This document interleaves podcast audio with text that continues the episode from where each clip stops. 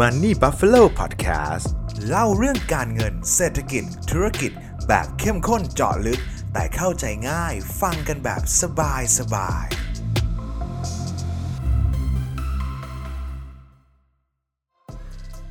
ตอนนี้ศรีลังกาครับเรียกว่าเป็นประเทศที่ประสบกับวิกฤตเศรษฐกิจอย่างหนักหน่วงเลยครับ เงินเฟ้อในเดือนกุมภาพันธ์ 2022 ครับเขาสูงถึง 17.5%เทียบกับเงินเฟ้อในเดือนกุมภาพันธ์ปี 2021 เนี่ยเขามีเพียงแค่ 4.2%เท่านั้นครับ ในคลิปนี้ผมจะพาทุกคนมาทำความรู้จักกับประเทศศรีลังกากันให้มากขึ้นว่า เขามีที่มาที่ไปเป็นยังไงทำไมถึงอยู่ดีๆเจอกับวิกฤตแบบนี้ได้ไปฟังกันเลยครับ ศรีลังกาครับเป็นประเทศที่อยู่ทางตอนใต้ของประเทศอินเดียนะครับเป็นเกาะเล็กๆ ที่เล็กกว่าไทยประมาณ 8 เท่านะครับซึ่งตอนนั้นเนี่ยถูกค้นพบในปี 1505ครับในตอนนั้นยังใช้ชื่อว่าประเทศลังกาอยู่เลยครับเกาะแห่งนี้ครับถูกค้นพบโดยนักเดินเรือชาวโปรตุเกสครับชื่อว่าลอเรนโซเดอัลเมดาครับเขาก็มีการขยายอิทธิพลไปทั่วเกาะเลยนะครับซึ่งก่อนหน้านี้คนที่อยู่ในเกาะนี้เดิมเนี่ยเขาคือเรียกว่าชาวสิงหลนะครับซึ่งชาวสิงหลเนี่ยเขาก็ได้ทำการย้ายอพยพไปอยู่ที่เมืองแคนดี้ครับ แต่สุดท้ายหลังจากนั้นโปรตุเกสก็ยึดครองทั้งเกาะอยู่ดีครับทำให้กษัตริย์ราชาสิงห์ที่2ครับต้องการขับไล่ชาวโปรตุเกสออกไปนะครับก็เลยไปทำสนธิสัญญากับชาวดัตช์ในปี 1638 ครับ สุดท้ายแล้วครับก็สามารถยึดครองจากโปรตุเกสได้ในปี 1658 ครับ แต่การยึดครั้งนี้ครับไม่ได้เป็นการยึดเพื่อชาวสิงหนครับแต่เป็นการยึดเพื่อเอาไปเองสุดท้ายแล้วเขาก็เก็บภาษีที่มากกว่าชาวโปรตุเกสซะอีกครับจนกระทั่งในปี 1796 ครับดัชเขาก็เริ่มเสื่อมอำนาจลงครับอังกฤษก็เข้ามายึดครองพื้นที่บางส่วนของศรีลังกาได้ และในช่วงที่เป็นสงครามนโปเลียนครับฝรั่งเศสก็สามารถยึดเนเธอร์แลนด์ได้ครับฝรั่งเศสก็เลยพยายามที่จะเข้ามายึดศรีลังกาจากอังกฤษไปครับแต่สุดท้ายมันไม่สำเร็จนะฮะจนกระทั่งในปี 1815 พื้นที่ทั้งหมดนะครับก็ตกเป็นของอังกฤษจนได้ครับพออังกฤษสามารถยึดได้สำเร็จนะครับเขาก็ตั้งเป็นอาณาจักรซีลอนหรือว่าบริติชซีลอนขึ้นมาเลยครับแล้วก็มีการเผยแพร่เทคโนโลยีนวัตกรรมเช่นพวกโทรเลขรถไฟต่างๆครับ แล้วก็มีพืชเศรษฐกิจที่ผมเชื่อว่าหลาย ๆ คนรู้จักกันดีนั่นก็คือชาซิลอนครับเขาเป็นแหล่งผลิตแล้วก็ส่งออกรายใหญ่ของโลกในเวลานั้นเลยครับพูดง่าย ๆ ว่าอังกฤษเนี่ยเข้ามามีบทบาทในการวางรากฐานเศรษฐกิจของศรีลังกากันเลยในช่วงเวลานั้นครับเข้าสู่ช่วงท้ายของการปกครองของอังกฤษครับชาวซิลอนก็มีการก่อตั้งพรรคขึ้นมานะครับที่ชื่อว่าพรรคคองเกรสแห่งชาติซีลอนหรือว่า CNC ครับเพื่อเรียกร้องเอกราชจากอังกฤษคืนมาครับสุดท้ายก็ได้เอกราชจากอังกฤษในปี 1948 และหลังจากนั้นก็เปลี่ยนชื่อจากซีลอนเป็นศรีลังกาในปี1972 ครับ หลายคนที่ดูจนถึงตรงนี้นะครับอาจจะสงสัยว่าทำไมถึงไม่เข้าเรื่องสักที จริง ๆ แล้วผมอยากจะปู background เล่าที่มาที่ไปให้ชัดเจนกันให้ฟังกันก่อนครับ เพื่อจะได้ in กับทุกเรื่องราวที่เกิดขึ้นของศรีลังกากันนะครับ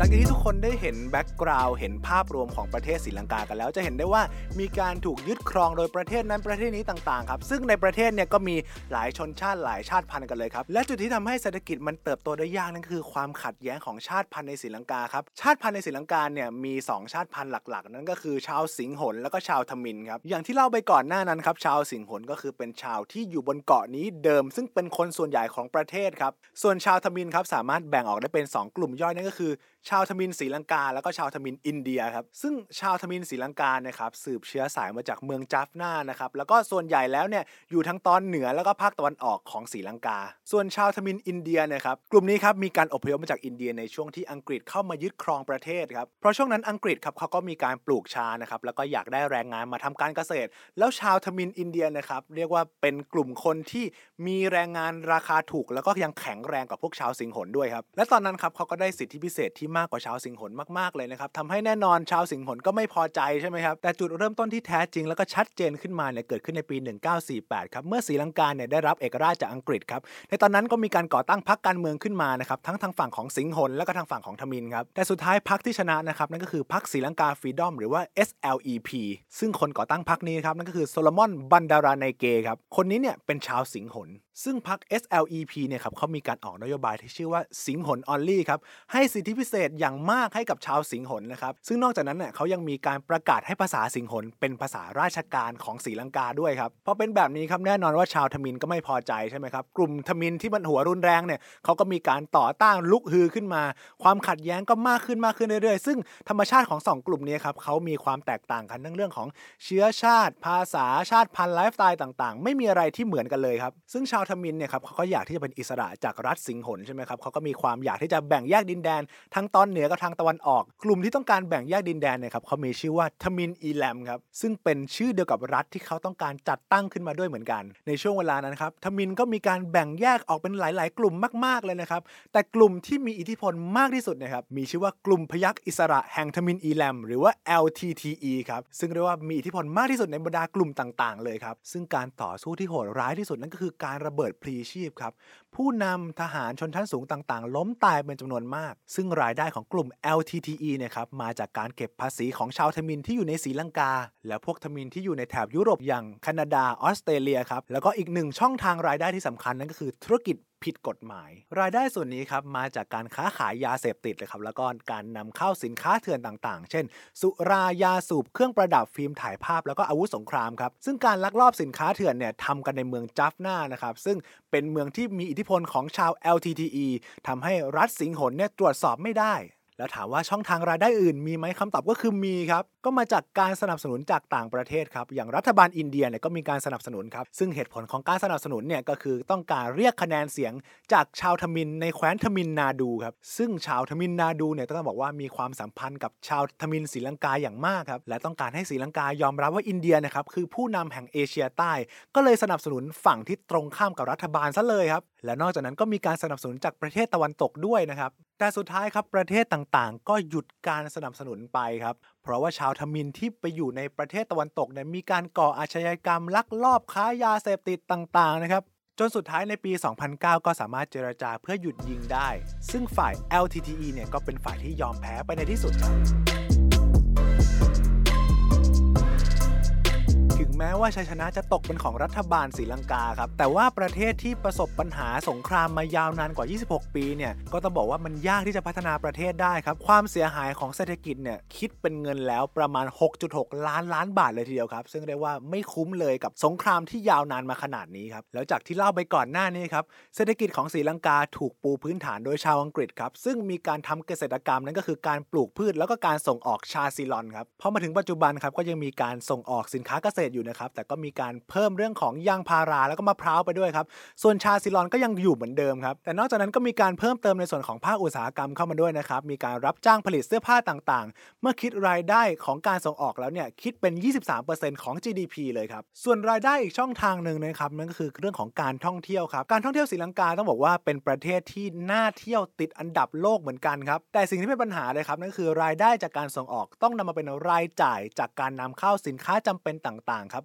อย่างพวกน้ำมันเนี่ยก็ต้องมีการนำเข้าเกือบร้อยเปอร์เซ็นต์เลยนะครับนอกจากนี้ก็มีพวกน้ำตาลยารักษาโรคต่างๆ ด้วยเหมือนกัน เมื่อไหร่ก็ตามที่การส่งออกลดลงครับก็ทำให้เศรษฐกิจเนี่ยย่ำแย่ลงไปด้วย ทุนสำรองเงินตราต่างประเทศก็ลดลงด้วยเหมือนกันครับจากเหตุผลทั้งหมดทั้งมวลนี้ก็เลยทำให้ศรีลังกาประสบปัญหาขาดดุลการชำระเงินนับตั้งแต่ปี 1965 เป็นต้นมาครับศรีลังกามีการขอกู้เงินจาก IMF มาแล้วทั้งหมด 16 ครั้งด้วยกัน แล้วทุกครั้งที่มีการกู้จาก IMF มาครับก็มีเงื่อนไขว่า ศรีลังกาจะต้องลดการขาดดุลงบประมาณลง ใช้นโยบายการเงินที่เข้มงวดขึ้น ตัดงบภาครัฐที่มีการอุดหนุนค่าอาหารของประชาชน แล้วก็ต้องมีการลดค่าเงินด้วยครับ แต่โดยธรรมชาติแล้วครับ เมื่อเศรษฐกิจไม่เคลื่อนตัวไม่สามารถขับเคลื่อนไปได้เนี่ยนโยบายที่ควรใช้ก็คือนโยบายการจับจ่ายใช้สอยของรัฐบาลครับนโยบายการคลังที่ดีก็คือต้องมีการกระตุ้นเศรษฐกิจออกมา ดังนั้นจึงเป็นไปไม่ได้เลยครับที่ศรีลังกาจะทำตามเงื่อนไขของ IMF สถานการณ์ของศรีลังกาก็เลยเป็นแบบนี้เรื่อยๆครับ คือพอมีปัญหาก็กู้เงินจาก IMF รวมถึงมีการขอกู้ยืมจากประเทศต่างๆ ด้วยนะครับ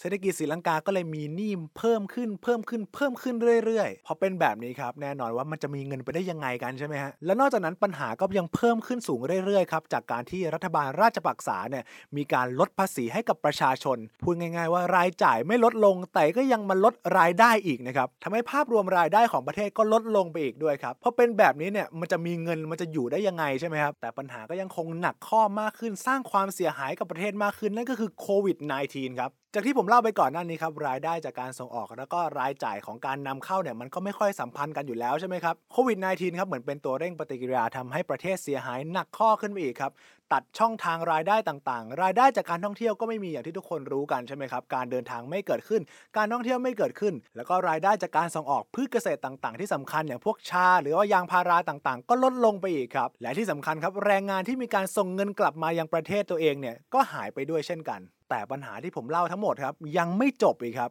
สงครามรัสเซียยูเครนกลายเป็นฟางเส้นสุดท้ายของศรีลังกาครับ ที่ทำให้ปัญหาที่หมักหมมมานานเนี่ยมันระเบิดออกมา เพราะนอกจากรายได้ที่ลดหวบลงไปแล้วนะครับ ราคาน้ำมันที่มันเพิ่มสูงขึ้น ก็ทำให้เป็นการกดดันต้นทุนราคาสินค้าต่างๆ ให้พุ่งสูงขึ้นไปอีก เงินตราต่างประเทศที่เก็บเป็นทุนสำรอง ก็มีน้อยลงเรื่อยๆครับจนทำให้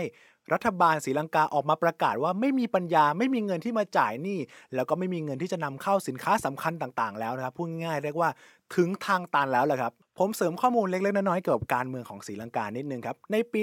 2022 ที่ผมอัดคลิปอยู่นี้ครับ นายกรัฐมนตรีกับประธานาธิบดีเนี่ยครับ เป็นพี่น้องกันครับ ประธานาธิบดีครับ ชื่อว่าโกตาบายาราชปรักษาคนนี้ครับ เป็นน้องชาย ส่วนนายกรัฐมนตรีครับ ชื่อว่ามหินทราราชปรักษาคนนี้เป็นพี่ชายครับ ซึ่งนายกคนนี้ครับก็เคยเป็นประธานาธิบดีเหมือนกันครับ ไม่ใช่แค่นั้นครับ คนในตระกูลราชปรักษาครับก็เคยเป็นอดีตรัฐมนตรี แล้วก็เป็นรัฐมนตรีเป็นสสพูดง่าย ๆ ว่า เป็นตระกูลที่ยุ่งเกี่ยวทางการเมืองของประเทศศรีลังกามาโดยตลอดครับ ทีนี้ผมขอมาสรุปวิกฤตหนี้ศรีลังกาในครั้งนี้กันแบบเป็นไทม์ไลน์เลยจะได้เห็นภาพกันอย่างชัดเจนมากขึ้นครับ ในเดือนพฤศจิกายนปี 2019 ครับ หลังจากที่โกตาบายาราชปักษาชนะการเลือกตั้งเป็นประธานาธิบดีครับ ก็มีการลดภาษีอย่างที่เคยหาเสียงกันไว้ครับ จนกระทั่งในปี 2020 อย่างที่บอกไปครับโควิด -19 ระบาดขึ้นครับรายได้ต่างๆ ก็หดหายลง ทุนสำรองต่างประเทศต่างๆ ก็หดหายลงครับ เศรษฐกิจก็หดตัวลงเช่นกันพอในเดือนเมษายนปี 2021 ครับ รัฐบาลก็ประกาศว่าห้ามนำเข้าพวกปุ๋ยเคมีต่างๆ จากต่างประเทศครับ จุดประสงค์ก็คือต้องการไม่ให้เงินล่วไหลออกไปต่างประเทศครับ จนกระทั่งเดือนพฤศจิกายนปี 2021 ในเวลาต่อมาครับ ประชาชนก็มีการประท้วงอย่างหนักเลย เป็นเพราะว่าพืชผลทางการเกษตรเนี่ยไม่ได้เป็นอย่างที่ต้องการครับเหตุผลก็เพราะว่าห้ามการนำเข้าปุ๋ยเคมีต่างๆ นั่นเอง จนสุดท้ายรัฐบาลก็ต้องยอมผ่อนปรนให้สามารถนำเข้าสารเคมีต่างๆ เป็นบางชนิดได้ครับ และนอกจากนั้นครับการส่งรายได้ข้ามชาติจากต่างประเทศเข้ามาก็ลดลงถึง 22.7%ในปี 2021 เมื่อเทียบกับปี 2020 ครับพอมาถึงช่วงมกราปี 2022 ครับ ทุนเงินตราต่างประเทศก็ลดลงเหลือเพียงแค่ 2,360 ล้านดอลลาร์เท่านั้น กุมภาพันธ์ปี 2022 ครับ เงินเฟ้อของสีลังกาก็พุ่งขึ้นเป็นประวัติศาสตร์ถึง 17.5%เลยทีเดียว ซึ่งเป็นผลมาจากสงครามรัสเซียยูเครนที่ทำให้ต้นทุนการนำเข้าน้ำมันมันสูงขึ้นครับ ธนาคารกลางศรีลังกาครับมีการประกาศว่าเงินทุนสำรองระหว่างประเทศเนี่ยลดลงเรื่อยๆ เหลือเพียงแค่ 2,310 ล้านดอลลาร์เท่านั้น แต่ก็ยังมีหนี้ต่างประเทศที่ยังต้องจ่ายอยู่อีกถึง 7,000 ล้านดอลลาร์ในปี 2022 ครับ นอกจากนั้นครับก็ยังเผชิญกับการขาดแคลนพลังงาน จนต้องไปกู้เงินจากอินเดีย เพื่อมาซื้อน้ำมันมากถึง 500 ล้านดอลลาร์ พอมาจนถึงเดือนมีนาคม 2022 ครับ ตอนนี้ครับก็ไม่มีเงินที่จะไปนำเข้าสินค้าจำเป็นจากต่างประเทศกันแล้ว อินเดียมีการเสนอให้กู้เงินอีกรอบหนึ่งครับ รอบนี้เป็นวงเงิน 1,000 ล้านดอลลาร์ ซึ่งในรอบนี้นะครับศรีลังกาก็มีการประกาศตัดไฟ 13 ชั่วโมงต่อวันนะครับ เรียกว่ามากทีเดียวนะวันหนึ่งมี 24 ชั่วโมง ตัดไปแล้วถึง 13 ชั่วโมงด้วยกันครับ นอกจากนั้นครับก็มีการประท้วงขับไล่ประธานาธิบดีออกไปครับ แต่สุดท้ายครับประธานาธิบดีก็ไม่ออกครับ เพราะว่าบอกว่าถ้าออกแล้วกูจะเอาอะไรแดกครับ พอมาถึงช่วงเดือนเมษายนปี 2022 ครับ รัฐบาลก็มีการปิดกั้นการเข้าถึงโซเชียลมีเดียต่างๆ คณะรัฐมนตรีต่างๆ ก็เริ่มลาออกกันแล้วครับ ผู้ว่าธนาคารกลางก็ลาออกด้วยเช่นเดียวกัน ซึ่งในครั้งนี้ครับธนาคารกลางของศรีลังกาครับมีการขึ้นอัตราดอกเบี้ย 7%ด้วยการจาก 7.5%เพิ่มขึ้นเป็น 14.5%ครับการทำแบบนี้ครับก็เพื่อเป็นการหยุดการอ่อนค่าของค่าเงินรูปีศรีลังกาครับซึ่งมีการอ่อนค่าถึง 35%ใน 1 เดือนเลยครับจนกระทั่งนายกรัฐมนตรีมหินทราราชปักษาครับมีการบอกให้ประชาชนที่มาประท้วงครับอดทนนะครับ อดทนกับสถานการณ์ที่เกิดขึ้นหน่อย ซึ่งสุดท้ายครับประเทศศรีลังกาก็มีการประกาศผิดนัดชำระหนี้สูงถึง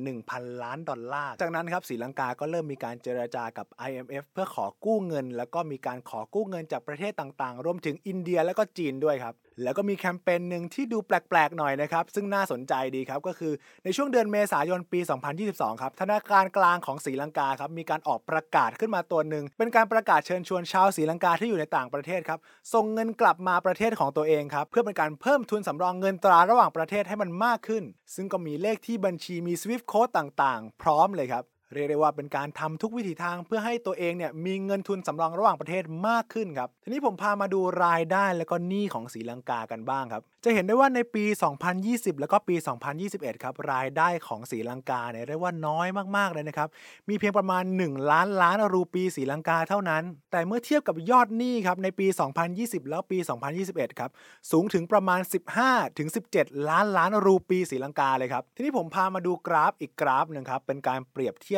รายรับกับรายจ่ายในช่วงตั้งแต่ปี 2018 จนถึงปี 2021 ครับ จะเห็นได้ว่าทุกช่วงทุกเวลาทุกเดือนเลยครับ รายจ่ายของประเทศมีมากกว่ารายได้ตลอดเวลาครับ นอกจากนั้นผมพามาดูกราฟอัตราเงินเฟอ้อบ้างครับ ตั้งแต่ปี 2021 จนถึง 2022 ครับ อัตราเงินเฟอ้อพุ่งสูงขึ้นเรื่อยๆ ครับ จนกระทั่งในเดือนกุมภาพันธ์ปี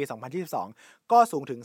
17.5%ครับ และทั้งหมดนี้ครับก็เป็นเรื่องราวของประเทศศรีลังกาที่ต้องบอกว่าเสี่ยงต่อภาวะล้มละลายมากๆเลยนะครับ ไม่ใช่แค่ประเทศที่เสียเครดิตอย่างเดียวครับ แต่ว่าคนในประเทศเนี่ยก็เรียกว่าลำบากยากแค้นมากๆครับ ทั้งเรื่องของภาวะเงินเฟ้อแล้วก็ข้าวยากหมากแพงต่างๆครับพูดง่าย ๆ ว่าอยู่เฉยๆก็จนลงซะอย่างนั้นครับดังนั้นแล้วครับการบริหารรายรับรายจ่ายของทั้งประเทศองค์กรต่างๆ รวมถึงบุคคลแบบเราๆเนี่ยเรียกได้ว่ามีความสำคัญอย่างมากเลยครับก็ได้แต่หวังว่าประเทศไทยเราจะไม่เจริญรอยตามศรีลังกาอย่างที่เป็นมาครับการเรียนรู้ประวัติศาสตร์ต่างๆ ในอดีตครับเพื่อให้เราเข้าใจปัจจุบันครับแล้วก็มีการป้องกันไม่ให้เกิดปัญหาซ้ำรอยอีกครั้งในอนาคตครับซึ่งช่อง Money Flow ของเราครับจะมีการเล่าเรื่องราวที่น่าสนใจในอดีต มีการเล่าวิกฤตต่างๆ ที่เกิดขึ้นในไทยและก็ต่างประเทศเพื่อให้ทุกคนได้ติดตามกันครับ ถ้าเกิดว่าใครอยากรู้เรื่องราวอะไร หรือต้องการสอบถามอะไรสามารถคอมเมนต์ด้านล่างเลยนะครับ สัญญาว่าผมและทีมงานทุกคนจะอ่านแล้วก็ตอบทุกคอมเมนต์เลยครับ สุดท้ายนะครับถ้าเกิดว่าใครชอบคลิปนี้ครับยังไงฝากกดไลค์กดแชร์กด subscribe กดกระดิ่งกริ๊งกริ๊งขึ้นมาครับเพื่อเป็นกำลังใจกับทีมงาน Money Flow ในการผลิตชิ้นงานดีๆ แบบนี้ต่อไปครับยังไงก็ขอทุกท่านโชคดีกับการลงทุนนะครับ Thank you.